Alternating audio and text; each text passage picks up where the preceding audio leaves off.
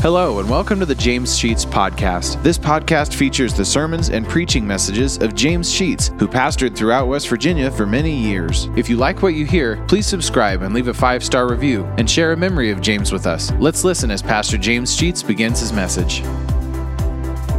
Nevertheless, I live, yet not I, but Christ liveth in me, and the life which I now live in the flesh, I live by the faith of the Son of God, who loved me and gave himself for me. I do not frustrate the grace of God, for if righteousness came by the law, then Christ is dead in vain. Let me read 20th verse from the Living Bible, and you follow there in whatever translation you have before you. It says this, I have been crucified with Christ, and I myself no longer live, but Christ lives in me. And the real life I now have within this body is a result of my trusting in the Son of God, who loved me and gave himself for me. I am not one of those who treats Christ's death as meaningless. For if we could be saved by keeping Jewish laws, then there would be no need for Christ to die. I was awfully tempted in preparing this message to talk about salvation through works or not. But I'm going to resist that temptation because I think this scripture plainly states, as the verses before it does, and I'll do that one of these days, that salvation does not come to us at all through anything that we do. Only through the mercy and the love of Jesus Christ. But let me resist that temptation and concentrate on that verse 20. To begin, I want to ask you how you look at life. What do you think of it? Are you an optimist or a pessimist? As you began thinking about 1990, are you thinking of it in terms of all the opportunities that you're going to have? Or are you thinking of it in terms of, gee, all the bad things that might happen to me? Probably, if we were all honest, we've got a mixture of those two in, in, our, in our thinking. Shakespeare gave a definition, his definition of life in the play Macbeth when he had one of those characters in that play make this statement, and I quote it. He said, Life is a tale told by an idiot, full of sound and fury, signifying nothing. Apparently, that's what Shakespeare thought of life. The great Roman statesman Seneca said, Life is neither a good nor an evil. It is simply the place where good and evil exist. I don't like that one either. Socrates in 425 BC said, the end of life is to be like God, and the soul following God will be like him. I like that a lot better. But I like what Paul said even more. When he said, I live, yet not I live, but Christ liveth in me. And the life that is in me, that I live in the flesh, I live by faith in the Son of God. That's life. Not that I live. That's nothing. But that Christ lives in me. That's life. And as we look at 1990, I hope that some of this can, can be a part of our philosophy of life.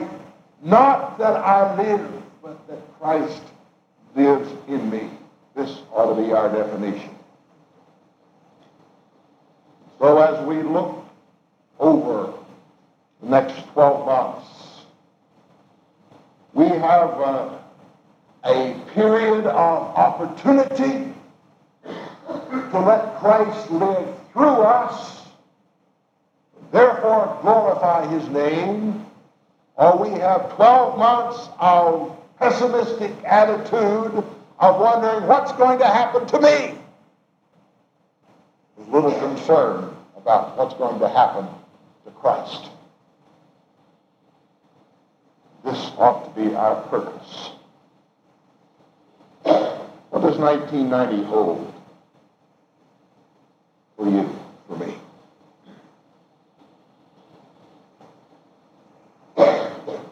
You know, I reflected back to this point a year ago, and I remembered saying in the final sermon of last year that some of you won't be here this time next year. Now, tragic it is that that has come true in our midst. Some of our loved ones and friends are gone. We've lost mothers, wives, husbands, fathers, children.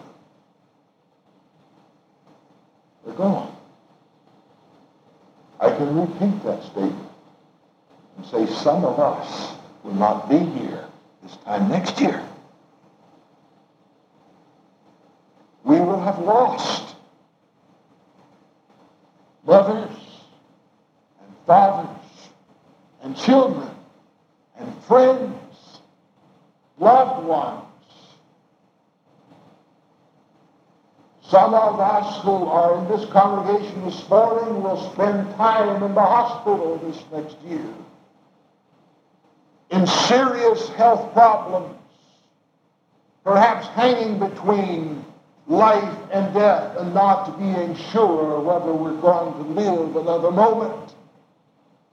As even as we speak, this is happening to one of our own family, this church, Brookie Buckner. Some of you will move away. We had that happen this past year, and I can reflect back and feel the sadness in saying goodbye to some good people in this church who moved away. Life will not stand still. It'll go on. Some of you a year ago, we didn't know. And now you've become such an important and vital part of, of a family. So as we look at 1990, we can see it as an opportunity, a year of opportunity to do something for God. I think we ought to look at it as an opportunity to grow. We ought to become more like the Master every day. And if the 12 months go by, and you cannot honestly say that I have grown closer to the Lord Jesus, somebody has failed. We as a church will have failed. You as an individual will have failed if we haven't grown in our love for our Lord and in our love for each other. This ought to be a year of growth. When the young people of our church learn from the seasoned soldiers of this congregation. When the seasoned soldiers of this congregation look with anticipation to our young people and see that they are the church of tomorrow, and into them we must instill the love of God and the faith that we say that we have. We must be a year of reaching and striving and learning to be more like our Master. Or as Paul said to the Philippians in chapter 3, forgetting those things which are behind, and that's difficult for us to do, for we have a tendency to want to look back on what happened in the past year. You do it, I do it.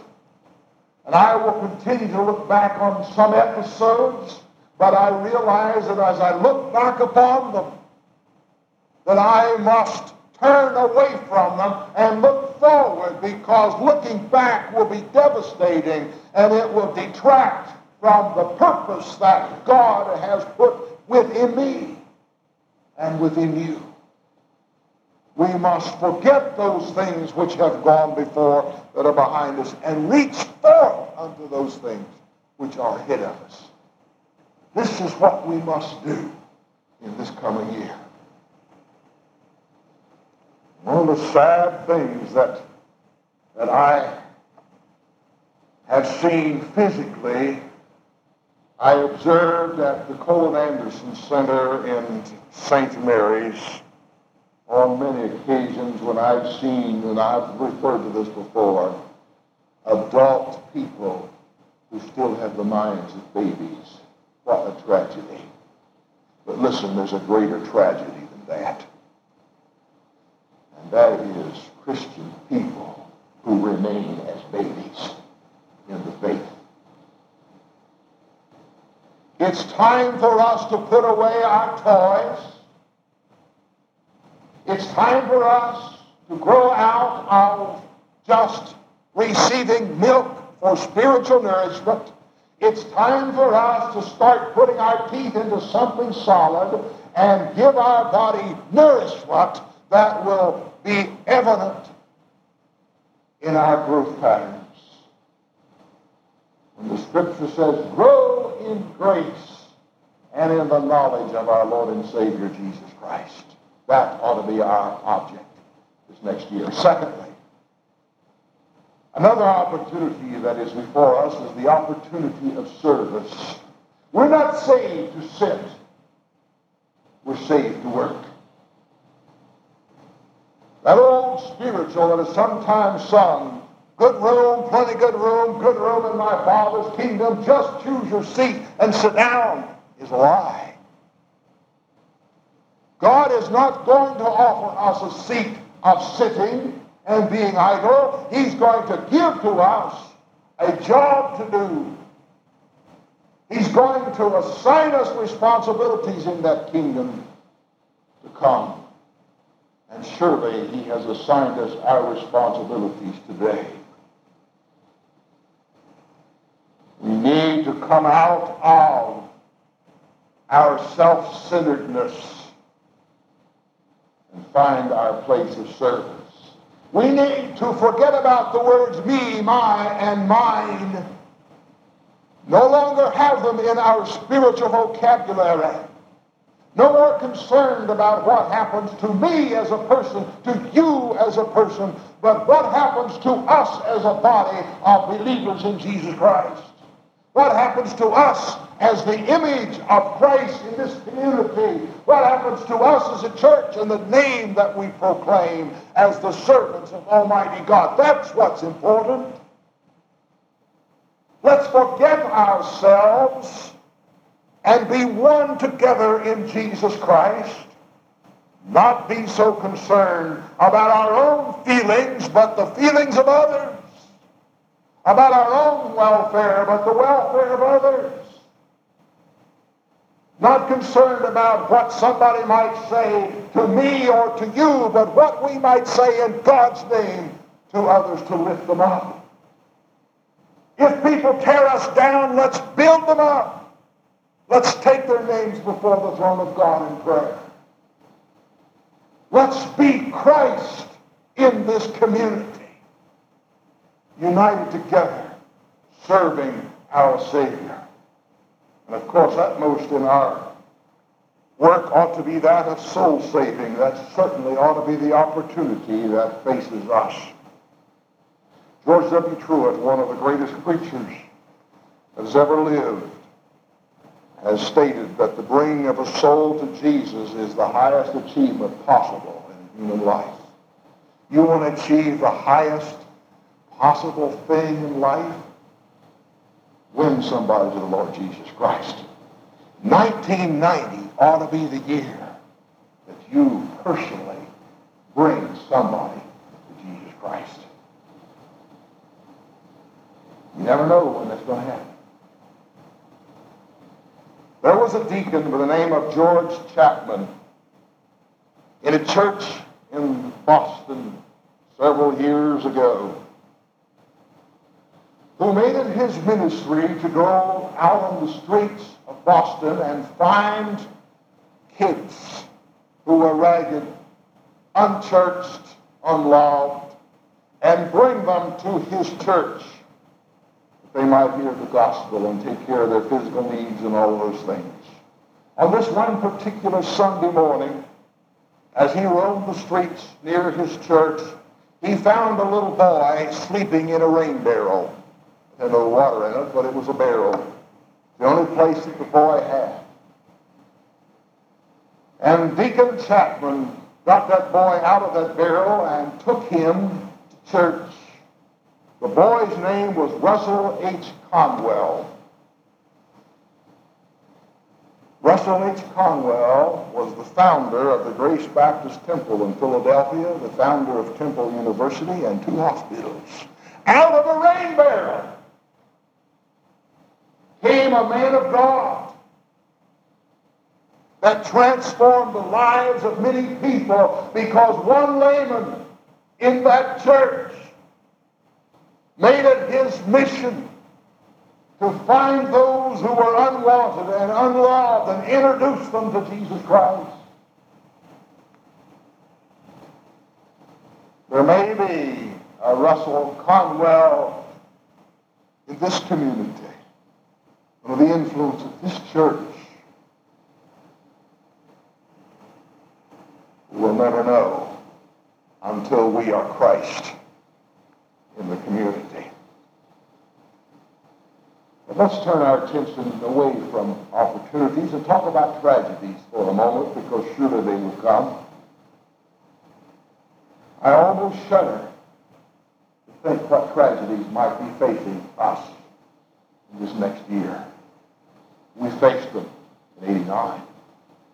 Terrible tragedies that have touched every heart and life in this church.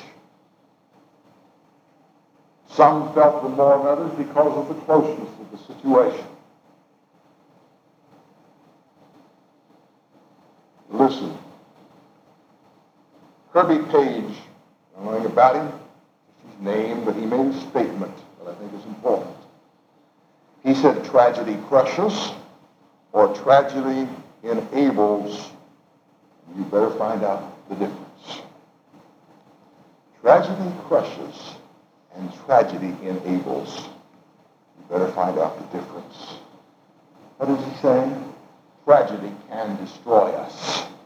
If we center our attention upon it, dwell upon it, never let it die, never let it go, or tragedy can enable us to be more like God if we use that tragedy as a building block in our life to take it as a stepping stone, to bring us closer to Jesus Christ, then it is a blessing, even though it might not appear to be one.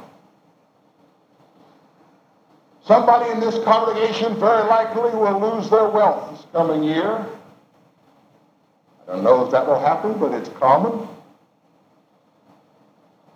How one might look upon losing everything that he has worked his entire life for can do one of two things. It can drive him uh, to being distraught and possibly even to suicide, or it can bring him to the point of realizing that all of the wealth of this world is not worth anything without Jesus Christ. The real wealth, the real value in life is found not in silver and gold and property. The real value in life is found in a person called Jesus Christ. With him we have all of the wealth. We are the heir to the entire kingdom of God. Without him we are in absolute poverty, even though we have our coffers full. Another tragedy that will come to some of us is the loss of health. We know even today that from our own congregation, as we heard the request for prayer, that there are people who are ill. We would pray for their getting better. But some people look at loss of health and it makes them bitter. And they become worthless as a result.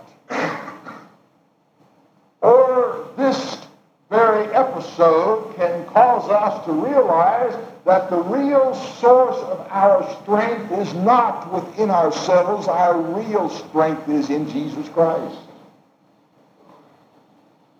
And it can be used, even our loss of health can be used to God's glory. Paul had something wrong with him He called a thorn in the flesh. He prayed that God would remove it. God said no. We pray that God would give us perfect health. And oftentimes God says no. Because he has a higher purpose for us than just seeing that we live through life in a perfect, healthy body.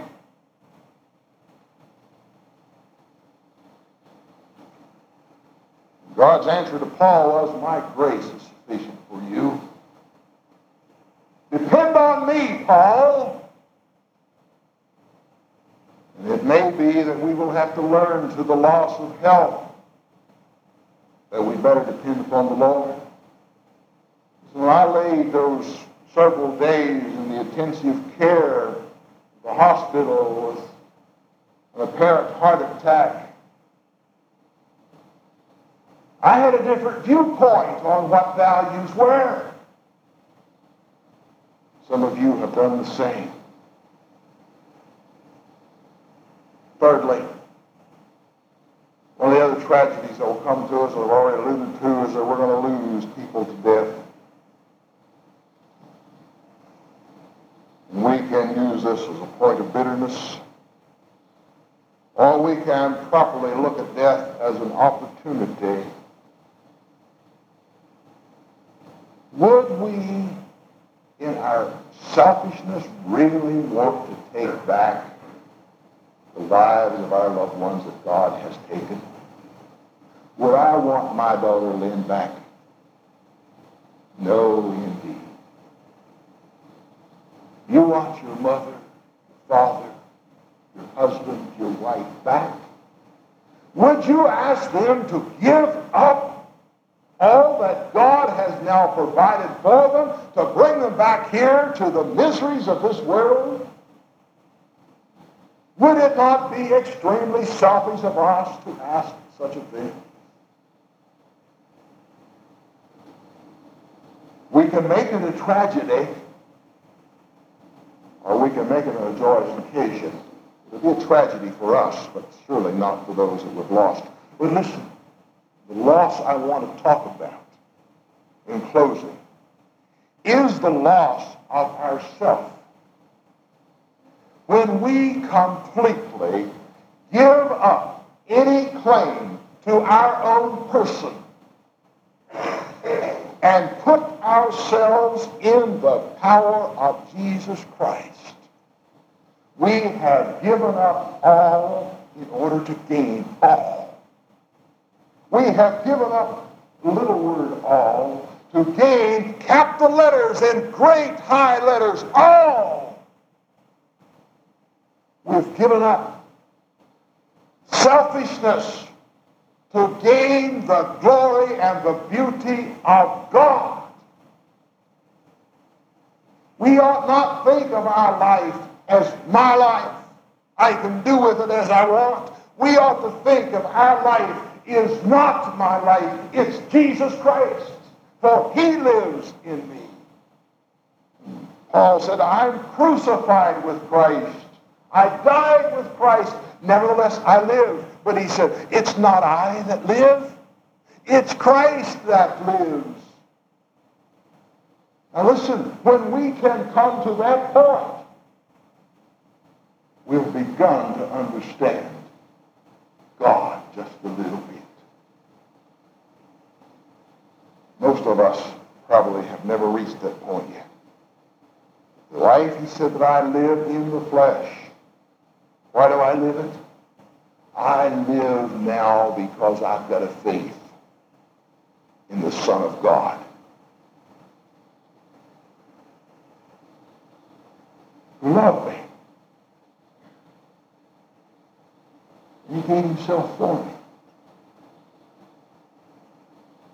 What love that was.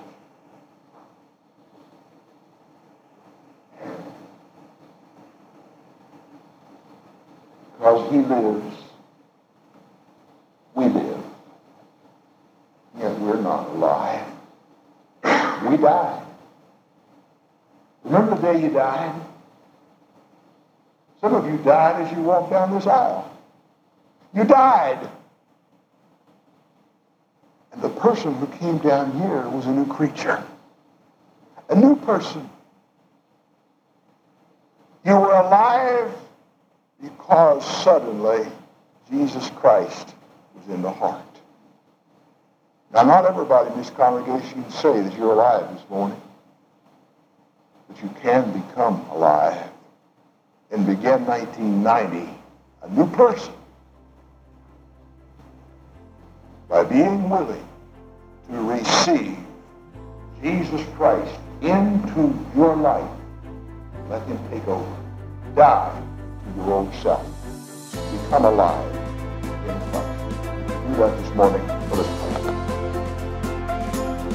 Thank you for listening to today's message. If you like what you hear, hit the subscribe button. You'll receive automatic notifications and downloads when a new message is added to the podcast. Also, please leave a five star review and take the opportunity to share stories, memories, and appreciation for James Sheets and how God used him to impact your life. If you'd like to know why and how this podcast got started, check out our first episode. Lastly, if you want to donate to help offset the cost of operating this podcast, you'll find a link to our PayPal account in the podcast description and email us at james.sheets.podcast at gmail.com. Thank you for listening, and remember to trust in God for today and for all of your tomorrows.